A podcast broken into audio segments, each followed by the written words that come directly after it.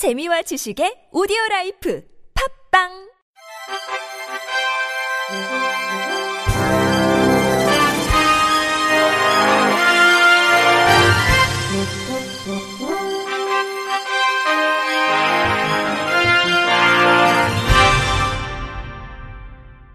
청취자 여러분 안녕하십니까? 1월 16일 화요일 KBS 뉴스입니다.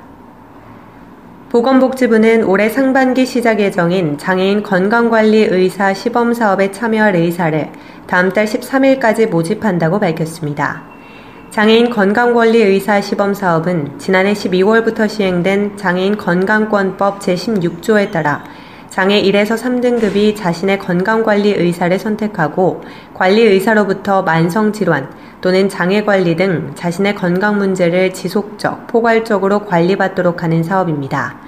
참여를 원하는 의사는 보건복지부 공고문을 참조한 뒤 서류를 구비해 국민건강보험공단 보장사업실 전자우편, 팩스, 우편, 방문 등으로 신청할 수 있습니다. 이후 자격 요건 등을 확인해 오는 3월 중 참여 의사를 최종 선정하며 선정 결과는 보건복지부 홈페이지를 통해 안내될 예정입니다. 선정 후에는 장애인 건강관리의사 시범 사업의 내용과 장애인에 대한 이해, 만성질환 장애관리 등의 교육을 실시하고 환자 교육, 상담 등 활용할 수 있는 지침서를 제공할 계획입니다.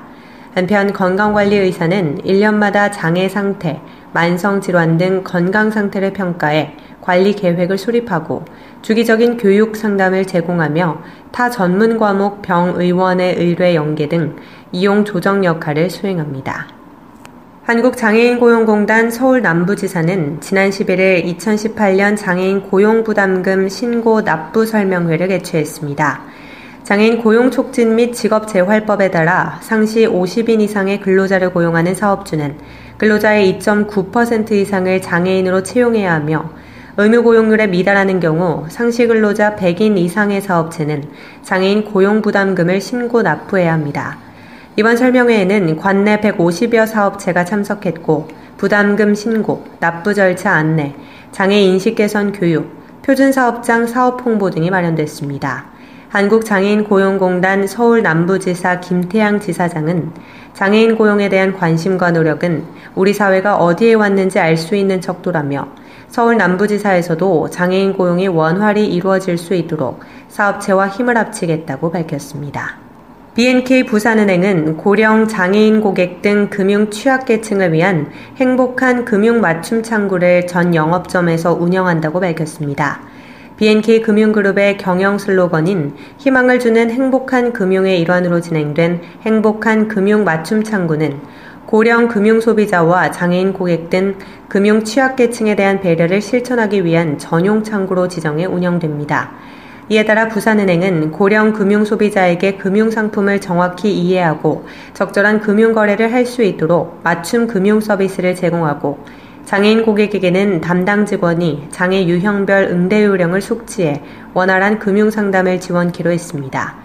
BNK 부산은행 권미희 부행장은 금융 취약계층을 위한 다양한 서비스를 발굴해 금융을 이용하는데 어려움이 없도록 하겠다며 앞으로도 금융 소비자 권익 보호를 위한 제도와 서비스를 더욱 강화해 희망을 주는 행복한 금융을 지속 실천해 나가겠다고 밝혔습니다. 올해 말까지 경기도 내 모든 마을버스에 청각장애인들의 버스 이용 편의를 돕는 LED 문자 안내 시스템이 설치될 전망입니다. 경기도는 2018년 한 해 동안 도내 마을버스 1649대를 대상으로 LED 도착 안내 시스템 구축 사업을 추진한다고 밝혔습니다. 마을버스 LED 도착 안내 시스템 구축 사업은 마을버스 외부에는 행선지 안내 LED 전자문자 안내판을 설치함으로써 청각장애인 등 교통약자에게 시각적으로 정류장 도착 및 행선지 등의 안내 문구를 제공하는 사업입니다. 도에 따르면 2016년 행정사무감사 당시 도의회 건설교통위원회가 본 사업의 필요성을 건의했고 이어 2017년도 본 예산에 예산을 반영함으로써 사업 추진에 기반을 다졌습니다.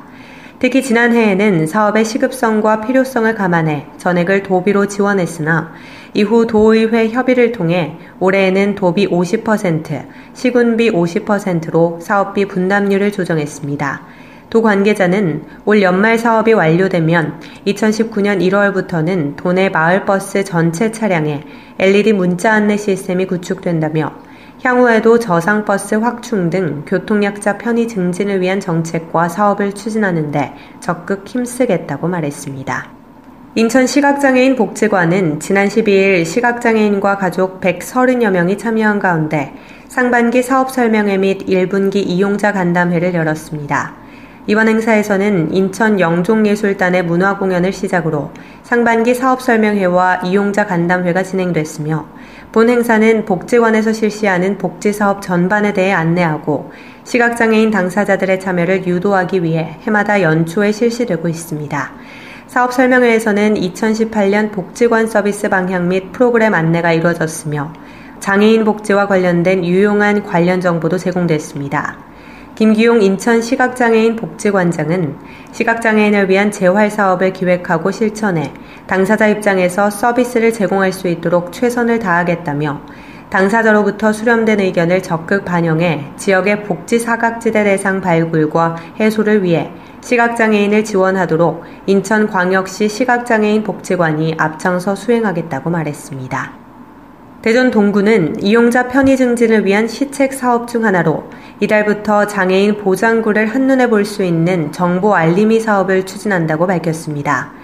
동구는 의료급여 지원으로 전동 스쿠터 등 4종의 이동용 보장구를 이용 중인 대상자에게 이달부터 가로 15cm, 세로 9cm 크기로 구입일과 내구 연한, 관리 수칙, 부정 사용 시 조치 등의 필수 정보가 담긴 알림이 스티커 1,000매를 제작해 배부합니다.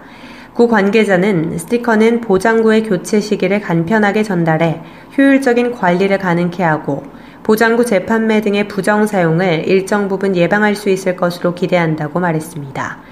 향후 구는 동주민센터에 스티커를 배부해 2013년부터 2017년까지의 보장구 등록자에게 순차적으로 지급하며 신규 또는 재구입하는 이용자에게는 보장구 비용 청구 시 스티커를 함께 교부할 예정입니다.